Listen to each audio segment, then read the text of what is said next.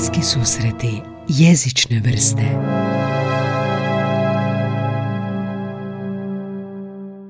Dobar dan, ljubitelji svega jezičnog i nejezičnog. Dobrodošli u bliske susrete jezične vrste. Ja sam Gaj i danas sam sam. Nema ni Anja ni Ines, koje su inače suvoditeljice ovog podcasta.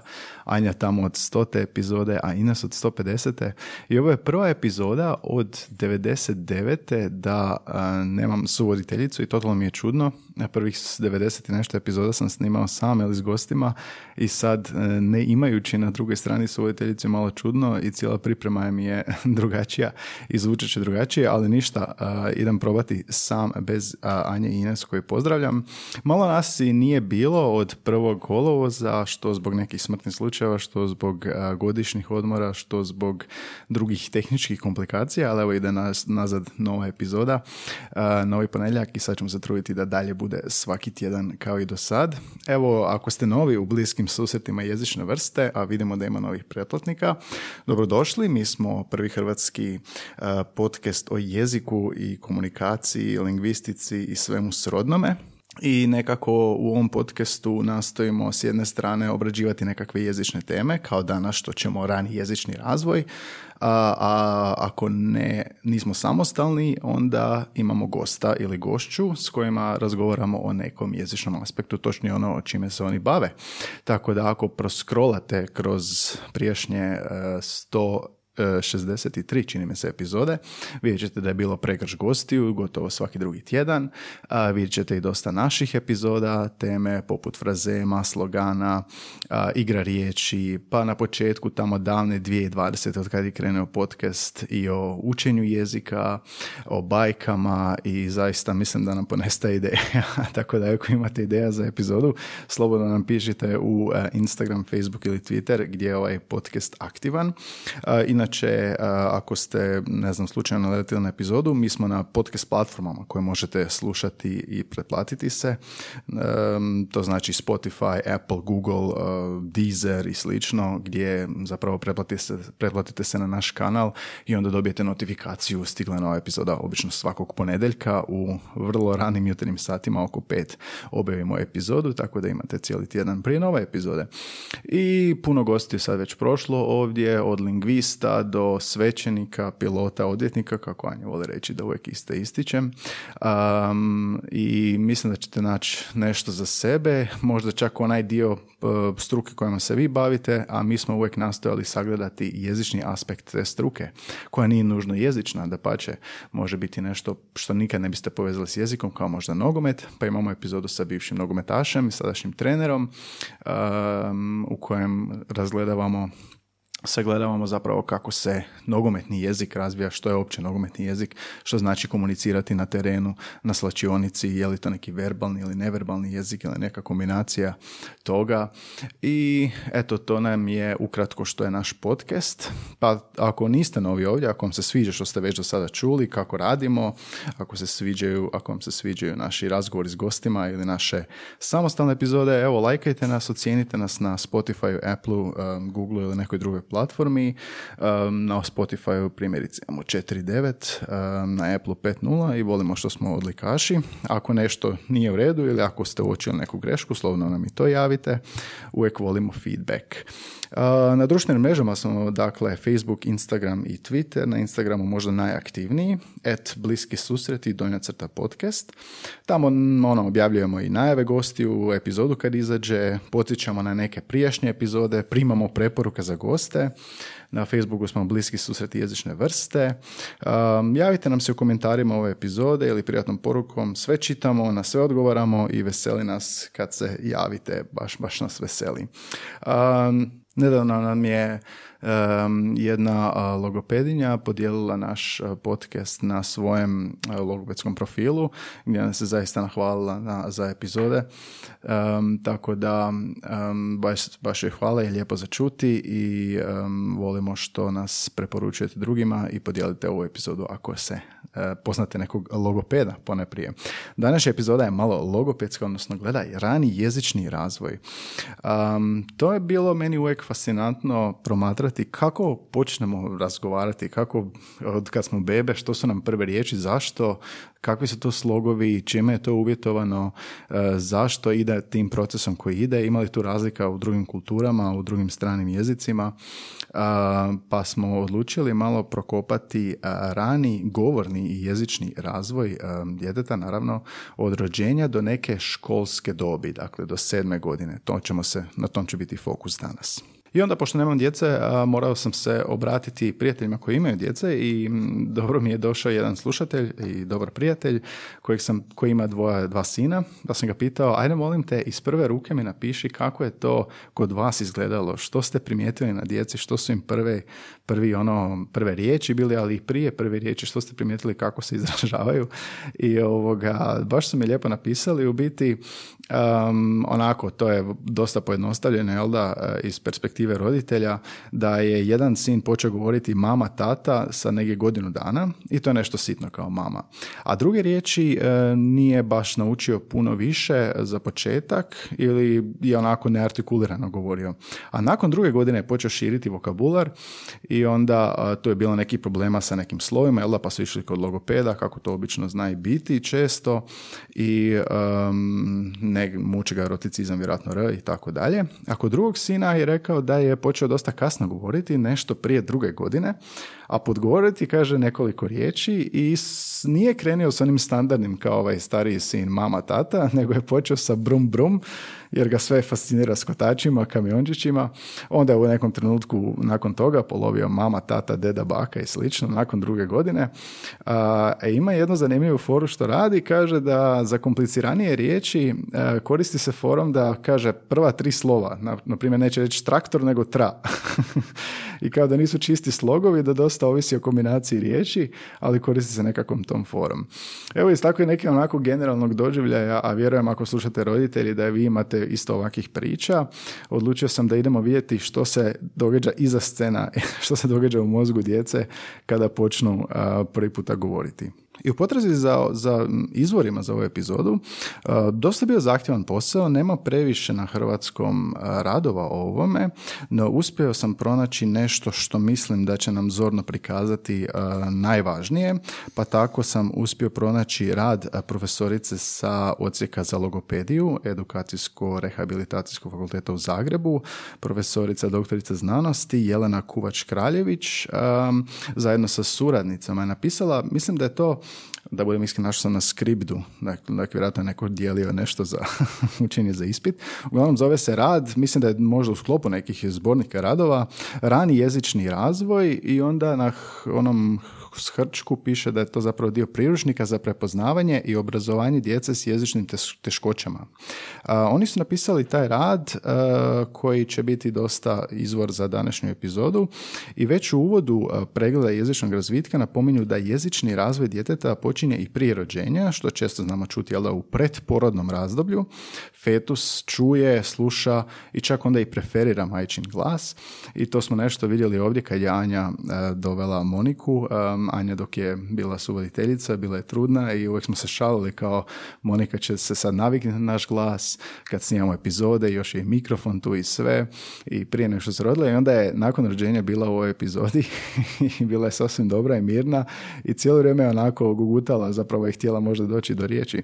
Tko zna, možda je zapamtila naše glasove, možda smo je formirali kroz ovaj podcast kogniciju i e, prve riječi koje će tek doći. Uglavnom u tom radu možda najbolje početi sa podjelom razdoblja jezičnog razvoja. Ima jedan sematski prikaz, vremenski zapravo prikaz u kojem kažu da postoji predjezično i jezično razdoblje, odnosno točnije predekspresivno i ekspresivno razdoblje jezika. Predekspresivno bi bilo razumijevanje, dok je ekspresivno ili jezično zapravo razumijevanje i proizvodnja jezika. Granica je jedna, jedan prva godina života, jel da? Predjezično razdoblje je do neke prve godine života, a nakon toga ekspresivno razdoblje. Jel? Nešto su rekli da je možda pogrešno navoditi jezično i predjezično razdoblje, jer jezični razvoj je recepcija i produkcija, pa tako dijete ne može odmah producirati jezik, ali može ga primati, naravno, i usvajati, a to je i dalje jezični razvoj, jel da? Zato oni predlažu da koristimo predekspresivno i ekspresivno razdoblje. bolje zvuči. Istodobno za ovu epizodu sam pronašao jedan drugi rad što je pregledni rad. Zove se pregled ranog govorno jezičnog razvoja autorice, docentice Slavice Vrsaljko sa sveučilišta u Zadru. Mislim da je to pre, um, fakultet za učitelj, odnosno um, za primarno obrazovanje, koji je, inače to je znanstveni rad koja je pregledni rad. A preglednom radu je uvijek cilj dati pregled teme u nekom području, dakle nije cilj pisati rezultate specifičnog istraživanja, već dati zaključak o tome što do sadašnja istraživanja o nekoj temi govore.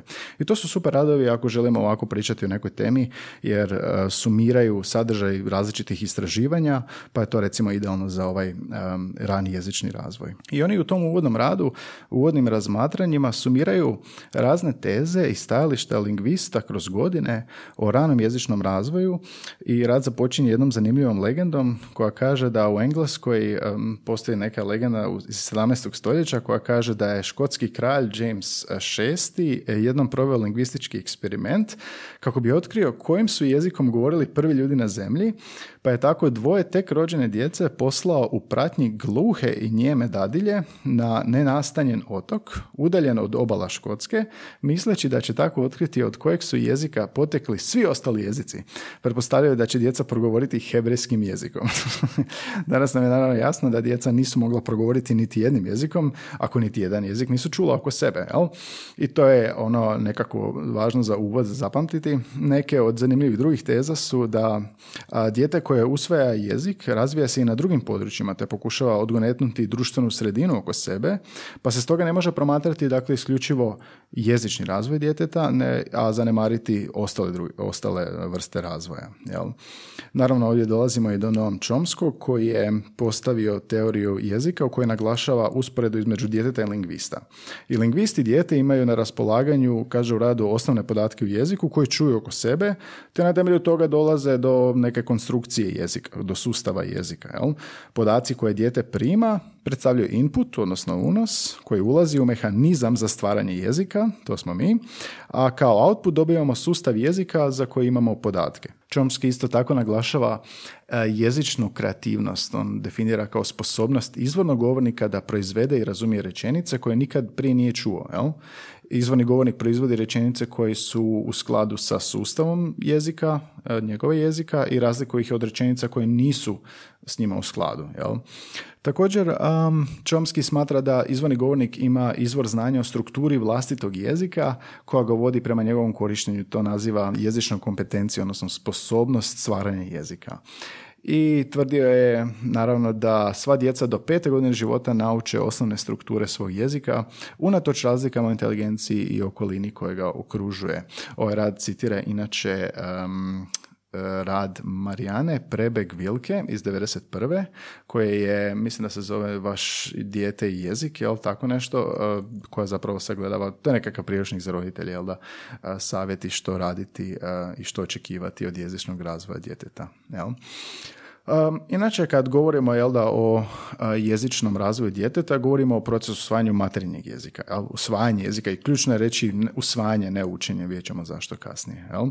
Isto tvrde da usvajanje počinje prije nego što dijete e, izreče prvu riječ. ono započinje u trenutku kad novorođeno djetešce i majka uspostave međusobnu vezu koja će biti osnova za komunikaciju sa svijetom. Jel? Iz tog će proizaći djetetova sposobnost sa savladavanja glasovnog i gramatičkog sustava jezika kako bi ono moglo početi razumijevati svijet. I kad govorimo o tom procesu usvajanja materinskog jezika, imamo najmanje četiri aspekta tog procesa. Prvo, usvajanje glasovnog sustava, jel to nekako počinju s onim fiziološkim krikom odmah nakon rođenja. Onda uporabu jezičnih oblika vlastitog jezika, gramatiku, sposobnost razumijevanja i prenošenja i priopćavanja značenja, dakle semantiku i četvrto je sposobnost da se upotrebom govora nešto uradi ili postigne, da se iskomunicira neka poruka. E sad, da pogledamo grafikon koji smo našli u ovim radovima, koji je iznesen onako zorno predočava koliko, s koliko mjeseci dijete može što, po nekakvim miljokazima, to mi je super riječ, milestones, pokazuje da očekivani jezični govorni razvitak u životu. Ova epizoda bi bila gotova za minutu, pa nećemo sad samo to raditi, ali malo, malo ćemo dublje proniknuti u faze našeg jezičnog razvoja. I eto, ako imate dijete, možda ako sad već ima, ne znam, šest mjeseci, kad dođemo do miljokaza od šest mjeseci, možda prepoznate i da je to kod vašeg djeteta. I važno je napomenuti da su to um, općenita, očeki, općeniti očekivani jezični razvoj koji nije toliko univerzalan da nema odstupanja uh, i da je individualno ne postoje individualne razlike, naravno. Um, pa, dakle, onda krenimo s početkom, jel da, kako kreće jezični razvitak, prvo glasanje, jel da? Prvo što ono pretpostavljamo da dijete proizvodi, prvi glas je naravno plać, jel? Međutim, negdje između šestog i osmog tjedna života djeca počinju proizvoditi glasove koji nemaju veze s plaćem, počinju gukati i tepati, jel?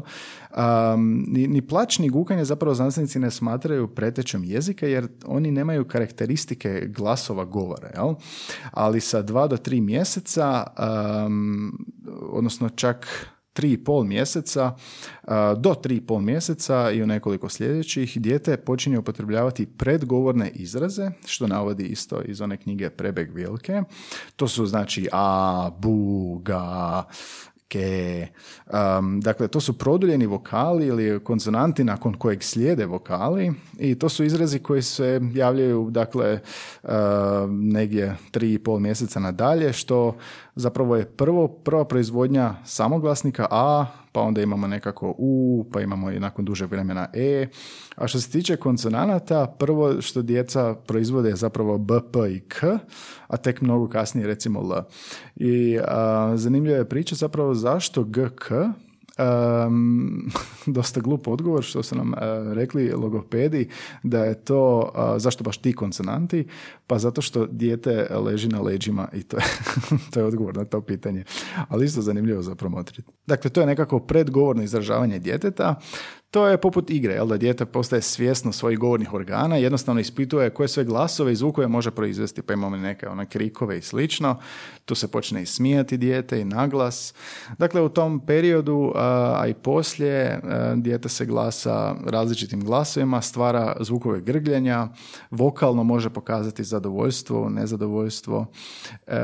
A govorni izraz se javlja u biti i prije i mnogo češće nego ponašanje, pa se ne bi moglo tvrditi recimo što često često se tvrdi da potreba za govorom je rezultat oponašanja glasova ljudi koji kružuju dijete. Jel? Naravno, dijete ne može drugačije osvojiti jezik nego oponašajući govor sredine, ali ne čini to tako da bi se neposredno nakon modela ponovilo taj model, kao recimo kod učenja stranog jezika. Što više, zapravo u dobi od dvije godine djeca neradu, nerado oponašaju model koji im pruži, jel da, čak i odbijaju kad odrasli to zahtijevaju, jel da. dijete je motivirano govoriti, dakle ne oponašati.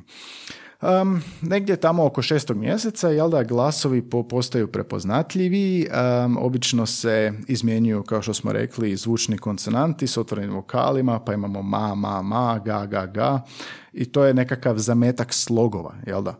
Povremeno čak možda i ranije dijete proizvodi glasove, pa čak i slogove, što okolina prepoznaje kao riječi, pa onda misle da donosi određenu poruku. Nakon šestog mjeseca pojavljuju se i nagovjestitelji jezične proizvodnje, kako tvrdi onaj rad rani jezični razvoj profesorice Kuvač Kraljević.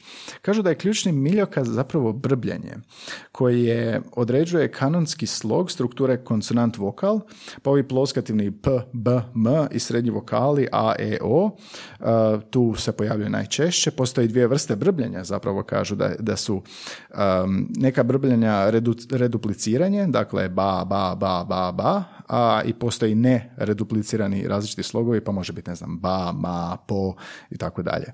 I onda tvrde da je brbljenje u biti jako važno jer je to početak fonološkog procesa razvoja, ali isto tako i pokazatelj mogućih poteškoća, jel da? različiti slogovi, različiti naglasci, intonacija i sve to što se u tom periodu govori da je naslutiti razvoj jezične produkcije. Jel? Zatim tu slijedi nekakvo jezično razdoblje, odnosno ono što smo rekli na početku, ekspresivno razdoblje. I dakle, većina djece um, proizvodi razumljive riječi negdje od prve godine i 18. mjeseca, jel, 12. i 18. mjesec. Prva riječ uh, se javlja tada, tu su okluzivi B, P, D, T, G, K, koji formiraju prve riječi, jel da? Riječi često nose...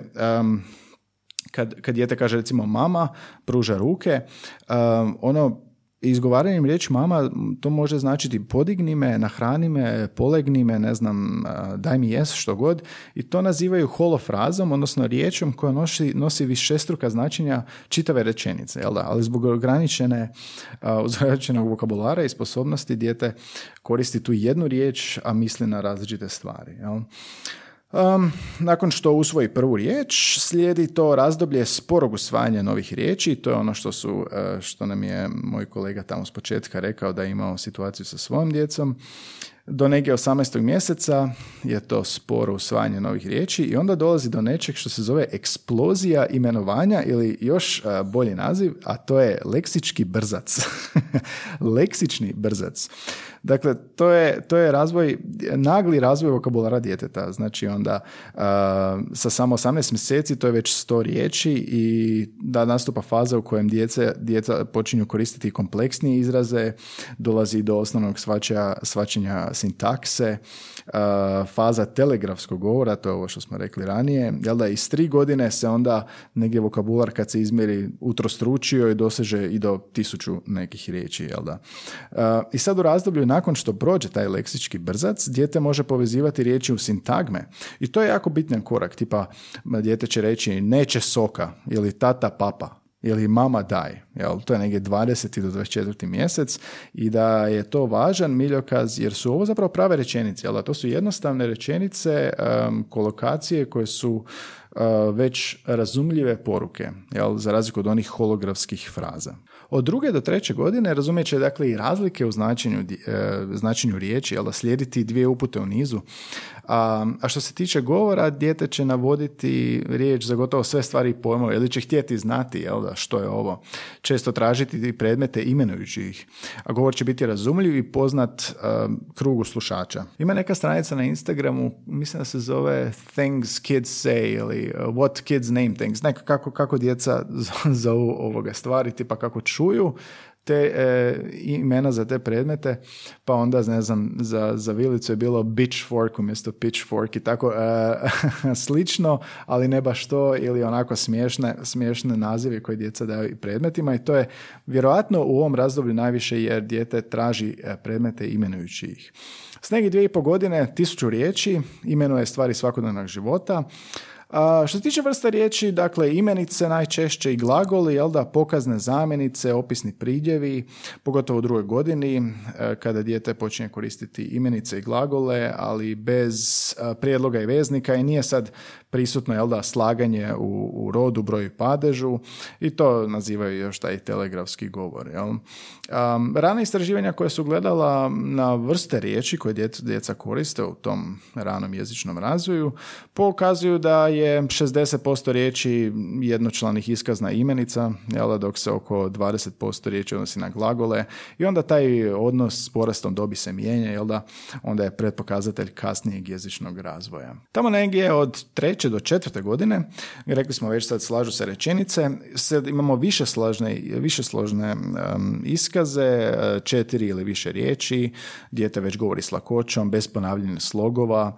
kreira čak i priče o događajima u vrtiću, jel da, ovo je nekako razdoblje kada se usvaja baza materinskog jezika, jel da dijete slaže svoje složenije sintaktičke strukture. Tu u ovom razdoblju, treće, četvrte godine, pojavljuju se skoro sva gledišta gramatičkih rješenja, jel da? Dijete počinje svačati um, glasovnu strukturu riječi, primjećuje da se riječi, um, primjećuje da su riječi napisane kao zasebne jedinice isto.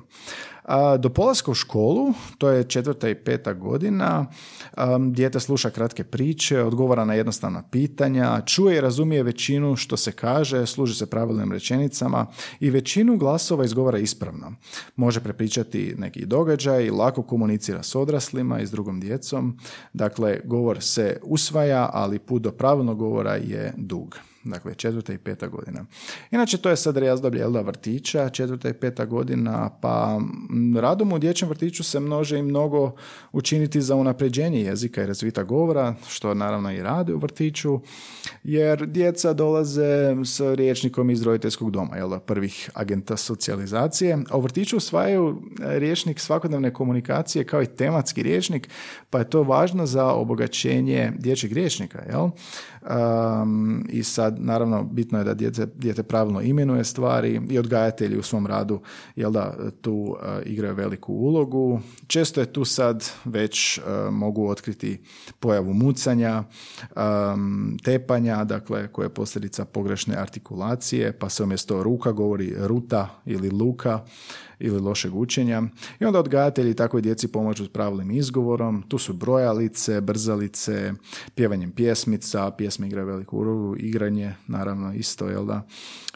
Um, i kažu da mucanje u predškolskoj dobi pokažuju najviše plašljiva i nesigurna djeca, a kako rastu, neke od njih se mucanje gubi bez posebnog tretmana. To smo čak govorili o onoj epizodi o mucanju, to isto bila samostalna epizoda, sad kad se sjetim, ali u svakom slučaju um, njeguje se da samopouzdanje djeteta i izbjegavaju se stresne situacije. Peta godina se smatra granicom za govorni razvoj. Naime, sve do pete godine bilo je usvajanje materinskog jezika, a iza pete godine dolazi do usavršavanja materinskog jezika, nadograđivanja. Jel? Djeca poznaju sve vrste riječi, međutim njihov leksički, jel da, vokabularni, morfosintaktički razvoj nije gotov, jer se fundamentalne promjene u govoru događaju nakon pete godine.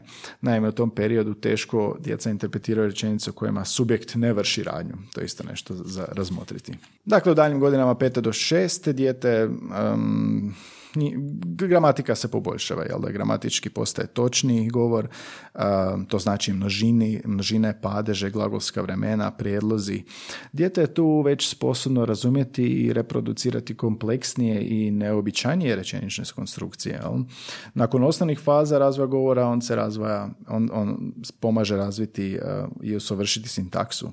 Zadnje je zapravo, tvrde profesorica Hučan, u, u ovom jezičnom razvoju pragmatika, jel da upotreba jezika u kontekstu. To je nekako zadnja faza. Kako te riječi koje su naučili koristiti u određenim društvenim kontekstima. Djeca se uče prilagoditi određenim situacijama oblikujući time i vlastito ponašanje. Zato je potrebno jel da i više od samog jezika, potreba su kulturološka znanja, društvena znanja, pa je to i odgoj naravno bitan. Jel? I isto tako što je prihvatljivo u jednom jezičnom kontekstu, tipa hrvatskom, nije isto što je pragmatično u nekom drugom, tipa japanskom. Jel da? Okolina je dakle ključna. I sad kad bi morali nekako sumirati kako to ide, jel da, po ovim miljokazima, kao što smo rekli u uvodu, e, baš iz ovog rada Kuvač, dakle, i rani jezični razvoj, možemo promotriti, dakle, predjezično, odnosno predekspresivno razdoblje i ekspresivnog razdoblje, dakle, do prve riječi je predekspresivno razdoblje, tako da ako pogledamo miljokaze, znači prvi, drugi mjesec gukanje, četvrti mjesec vokalna igra, šesto mjesec redupliciranje brbljanje, znači ba, ba, ba, deveti mjesec nereduplicirano brbljenje, što bi značilo dakle različiti slogovi i 12. mjesec kada se javlja prva riječ. Nakon toga ide ono leksički brzac naglo, popunjavanje vokabulara, naglo širenje. Sad dvije godine, 24 mjeseca, tu je dvočlani iskaz, 30 mjeseci, to je višečlani iskaz i tamo od 36. mjeseca negdje nadalje smatra se da je ovo osnova materinskog jezika, dakle do pete života. Zanimljiva su uh, i istraživanja um, na našem području, jel da, uh, kako je s materinim jezikom kod nas. Pronašli smo ovdje u jednom od ovih radova i um, jezični razvoj koji je istraživan longitudalno od osam mjeseci, jel da, periodični su snimali govor um, jedne djevojčice Antonije uh, u dobi djeteta od 18 i 26 mjeseci. Svaki zapis je bio 30 minuta nestrukturiranog razgovora majke i djeteta. Analizirali su pojavnost imenica i otkrili da od, u dobi od 18 mjeseci djevojčica rabi pet različitih imenica, teta, pusa, ključ, tata, lopta, tri su imenice muškog roda, dvije ženskog, sve su imenice u jednini i od toga dvije u nominativu, po jednom genitivu, dativu i akuzativu. Um, oni su istraživanjem provedenih na uzorku jel da, spontanog govora djevojčice Antonije pokušali istražiti odnos čestotnosti glagola imenica u najranijem razdoblju usvajanja i dobiti neke pokazatelje jel da, obilježe usvojenosti glagolske imenske morfologije. Um, cilj je bio načiniti tijela i analizu pogrešaka, pri morfološkom označavanju imenica u odnosu na glagole u procesu usvajanja jezika djevojčice Antonije. Ona je inače prvorođeno dijete u obitelji, živi u jednoj, jednoj jezičnoj sredini u kojoj prevladava zagrebačko-kajkavski dijalekt. Ovo je bilo 94. godina, tako da Antonija sada vjerojatno negdje već radi. njeno morfološko označavanje u dobi od 18 mjeseci pokazuje visok stupanj točnosti. Djevojčica gramatički točno upotrebljava rod, broj, padež imenica, osim u nekoj konstrukciji baci loptač, kao baci loptu, pretvaranju dakle imenice ženskog roda u muški rod, um, ti morfološki oblici koje djevojčica rabi za loptač izvedeni su analogijom neke druge imenice, jel da čiji fonološki oblik odgovara navedenome, tipa možda kotač, jel? pa je slaganje zapravo s obzirom na taj oblik gramatički točno. Dakle, um, u dobi od 26 mjeseci broj imenica koje Antonija rabi uh, u 30. minusnom razgovoru udvostručava se, dakle s 18 na 26 na 11 imenica. I tu je podjednaki broj e, muškog i ženskog roda imenica. Pojavljuju se i dvije imenice srednjeg roda, jajčeko, mekeco i ovi deminutivi, to je obilježje kajkavskog dijalektalnog područja. Um, i u dobi od 26 mjeseci sve su imenice u jednini, od padeža je najzastupljeniji nominativ, zatim akuzativ, genitiv, lokativ, instrumental. I zanimljivo je da analizirajući morfološko označavanje imenica u dobi od 26 mjeseci, dakle nešto malo više od dvije godine, vi uotkrili su da je da djevojčica griješi pri upotrebi instrumentala ispuštajući prijedlog s u iskazu idem mamom. I sad taj nepotpuni instrumental govori nam da je veća gramatička zahtjevnost pa uvjetuje i veće pogreške. Dijete je pokazalo izrazitu točnost pri manje zahtjevnijim gramatičkim označavanjima, a griješi kako raste gramatička ispoznana težina. Jel da? A instrumental, sjećam se da smo mi svi imali problem s instrumentalom. dakle, ne zahtjeva samo poznavanje prijedloga, već i funkcionalnu upotrebu, tako da to je uvjetovano spoznanim razvojem. To je zanimljiva teza.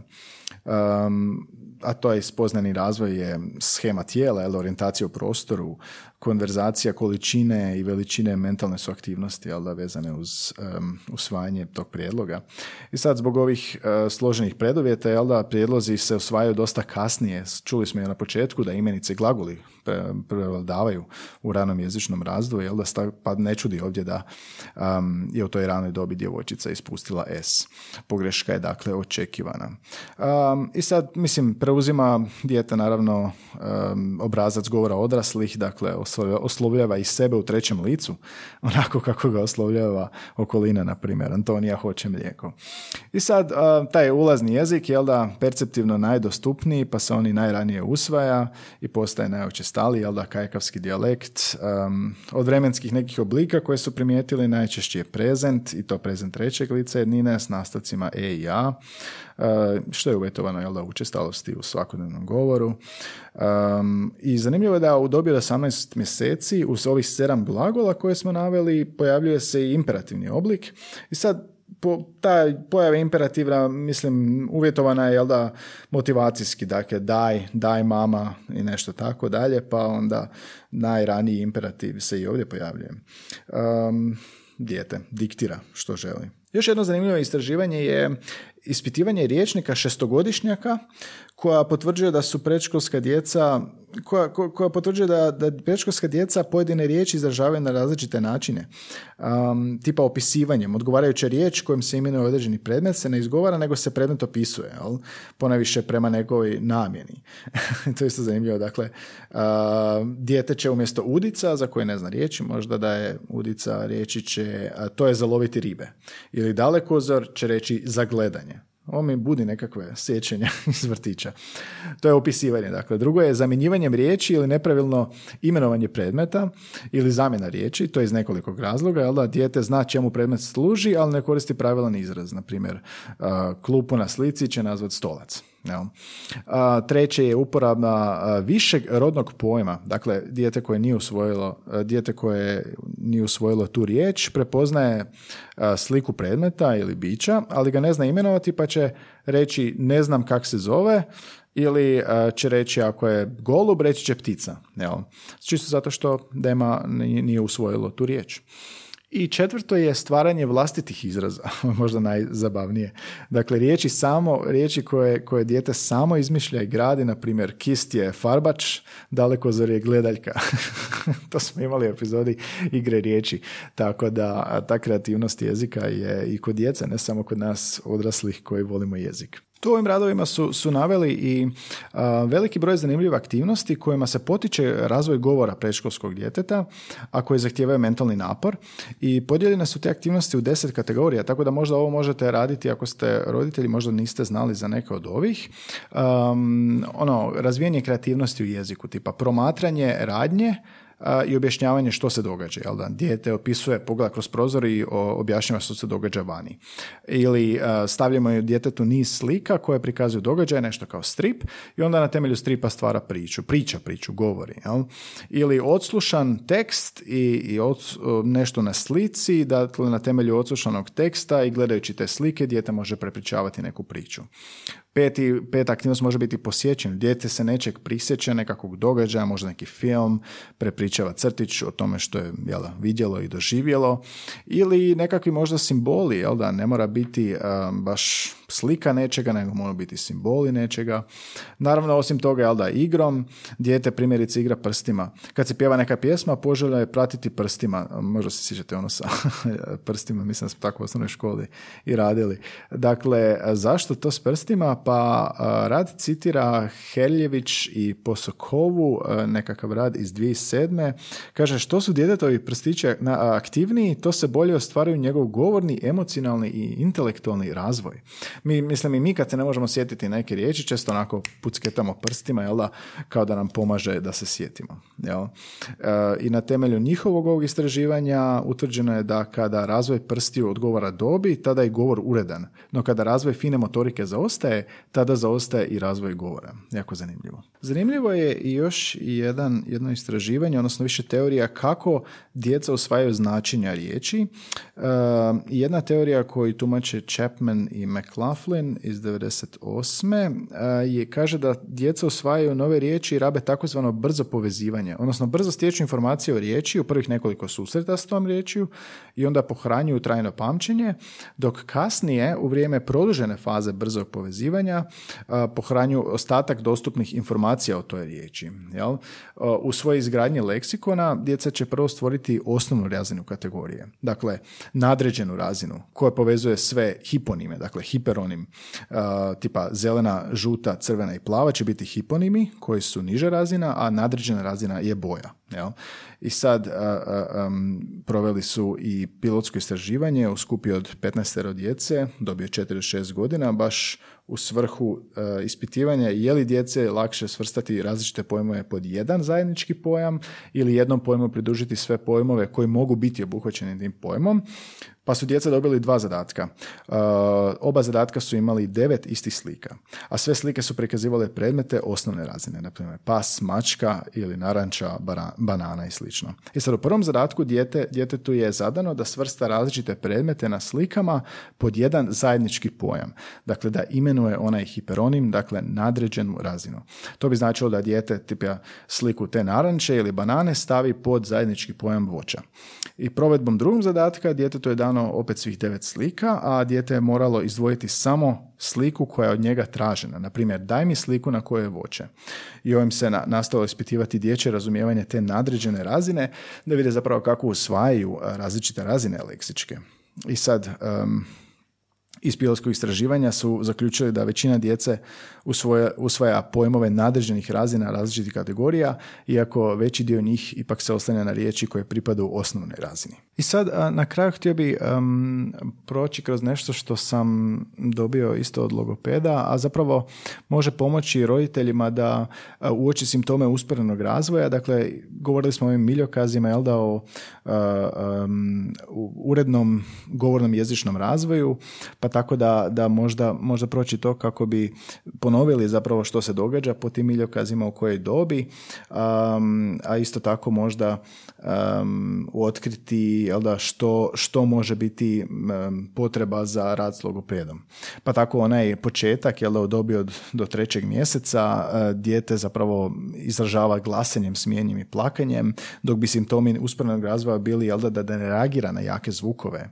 Uh, u dobi od trećeg do devetog mjeseca to je ono gutanje, uh, smijeh na ugodne glasove, ljutnjom na neugodne glasove, tu je ona faza redupliciranog brbljenja, ba, ba, ba, ili nereproduciranog, odnosno neredupliciranog brbljenja baga.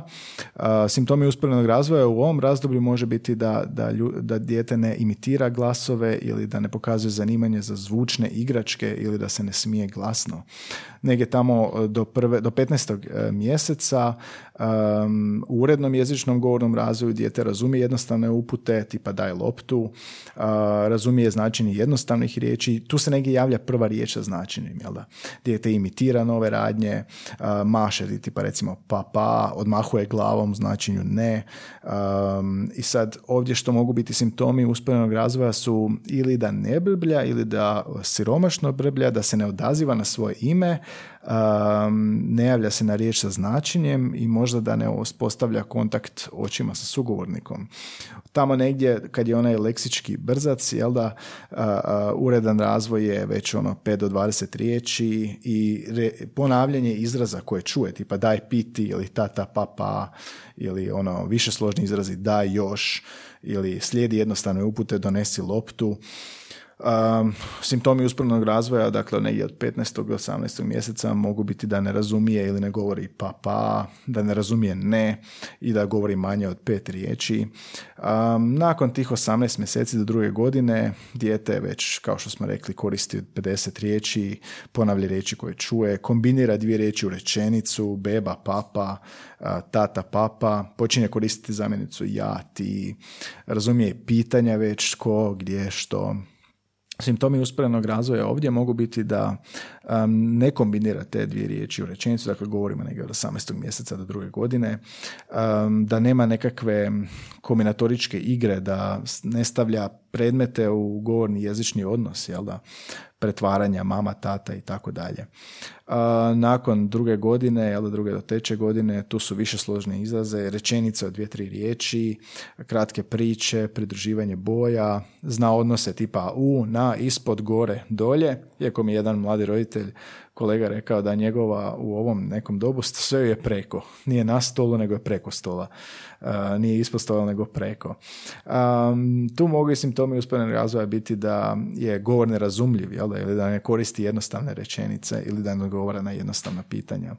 Od treće do četvrte godine, um, kao što smo rekli, tri do četiri riječi u rečenici, zamjenice, zna svoje ime, godinu, spol, boje, čita slikovnice, možda ne čita, nego prepoznaje um, slike sa slikovnice. Um, simptomi usporenog razvoja mogu biti da ne izgovara većinu glasova, da je siromašan jezik i da nema interakcije s drugom djecom. Um, i tako dalje, da, četiri do pete godine slična stvar. Uglavnom sve se svodi na mali fond riječi i nekorištenje tih riječi, izdostavljanje glasova i nerazumijevanje riječi. I tu je negdje već šesta godina, odnosno početak škole. Zato je važno zapamtiti da je ovdje ključno u urednom jezično govornom razdoblju da je izgovor svih klasova pravilan, da su rečenice složene, da su gramatički pravilne, da prepoznaje dijete e, koncept vremena danas, jučer, sutra, ujutro, navečer, da prepoznaje brojke i slova, da zna napisati možda svoje ime i da zna da tekst predstavlja govorni jezik. E sad, ako dolazi do nekog usporenog razvoja ovdje, odnosit će se na gramatičke pogreške sa šest godina, greške u izgovoru glasova, nedostatak razumijevanja pojedini kategorije riječi tih prijedloga jel da ispod iznad i da se ne sjeća možda važnih događaja ili ne može prepričati važne događaje. I nakon toga ide škola. Um, eto, mislim da smo nekako onako možda malo brže pregledali dječji jezični razvoj. Meni je svakako zanimljivo bilo uočiti što se kada događa, ali možda čak i više od toga kojim procesom to teče i zašto recimo je brbljanje važno, jer je to nekakav začetak tih nekih slogova, makar to nije govor. Zanimljive su ove izrazi reduplicirano i ne reduplicirano brbljanje i činjenica da je sama neka prva riječ oko godine dana i to nekako obilježava tu granicu između ok, sad sam uh, usvajao jezik, a sad ću ga moći uh, i razumjeti, ali i producirati. Tako da ne znam gdje, u kojoj ste fazi života vi, imate li možda djecu, uh, u kojoj su dobi, jesu li u ovom predškolskom razdoblju, dakle od ročenja, jesu li u predekspresivnom razdoblju ili ekspresivnom razdoblju, ali voljeli bismo čuti možda u komentarima, epizodama, a možda se sjećate nečega iz toga kad ste bili pet godina, pa podijelite s nama, bit će nam uvijek drago čuti. Nadamo se da smo logopedima opravdali snimanje nečega o čemu bi oni trebali snimati. I javite nam se na Instagramu, Facebooku ili Twitteru sa vašim impresijama o ovoj epizodi, s vašim dojmovima. Možda nešto ste primijetili da možda nismo spomenuli. Naravno ima velika dubina ovoga. No mislim da smo uspjeli dati nekakav onako pregledni, kao onaj znanstveni rad, pregledni rad jezičnog razvitka i točnije ranog jezičnog razvitka. S tim da je jezični razvoj u ovoj ekspresivnom razdoblju ne prestaje, jel da? Mi smo govorili o ovom ranom jezičnom razvoju do početka škole, ali onda tek zapravo i počinje i traje cijeli život. Mi se i dalje jezično razvijamo i onda tu naravno dolazi do usvajanja stranog jezika, a o tome imamo nekoliko priješnjih epizoda kako usvajati strani jezik, imamo nešto i aplikacijama za usvajanje stranog jezika i možda jednu epizodu snimiti i o tome kako se počne usvajati strani jezik u školi. Imamo jednu epizodu o bilingvizmu za djecu koji odrastaju u dvojezičnim obiteljima i usvajaju dva materinja jezika. Baš se zove bilingvizam e, i tu sam za potrebe te epizode razgovarao s kolegom koji je Amerikanac, ženama Hrvatica, dijete je bilingvalno i najzanimljivije kod toga svega je da dijete s njim neće progovoriti ni riječ hrvatskog, nikad automatski ne može, dok s majkom ne razgovara engleski. Dakle, potpuno je odvojila dva jezična sustava, a još zanimljivije je kad je upoznala mene, išli smo eksperimentirati i ja, pošto sam profesor engleskog, sam s njom na prvu odmah progovorio engleski i od tad uh, me zabilježila tako i instinktivno, refleksivno će sa mnom početi pričati engleski. tako da super je ta epizoda jer um, pogledali smo i nekakve psiholingvističke, uh, neurološke aspekte dvojezičnosti i višejezičnosti, tako da epizoda bilingvizam, ne znam koja, ali negdje na kanalu. Eto, toliko za danas. Izdržao sam sam, bez Anje, bez Ines, totalno drugačija dinamika, totalno mi je čudno i fale mi u epizodi. Nadam se da će se što prije vratiti i nadam se da ćemo već uskoro imati i novog gosta. I to je to za danas. Dakle, Facebook, Twitter, Instagram, možda TikTok uskoro. Inače, sve, sve o podcastu je na našem čvorištu, dvorištu, što mi zovemo, link 3. Adresa je www.linktr.ee kosa crta bliski susreti i tamo možete pronaći i najnovije epizode, sve epizode, sve kanale, medijske istupe, imamo par članaka o nama, kontakt obrazac i um, još jedna zanimljiva stvar, to je podržite naš rad. Mi nemamo sponzora, nemamo reklame, ali imamo nešto što se zove portal za donaciju kave, buymeacoffee.com, kosa crta bsjev, gdje ako vam se sviđate kako radimo, što radimo, počastite nas kavicom za 2, 5 ili 10 eura ili više. Hvala svima što su do sada uplatili i onda te novce koristimo Imali smo jednu solidarnu humanitarnu akciju za udrugu Are You Serious ili za opremu, fali nam još malo nekakve dodaci za mikrofone ili za članarinu za SoundCloud gdje ove epizode izlaze da biste vi mogli svaki tjedan slušati. Eto, toliko o današnjoj epizodi. Ja sam Gaj, ovo su bliski susreti jezične vrste. Čujemo se opet idući ponedjeljak.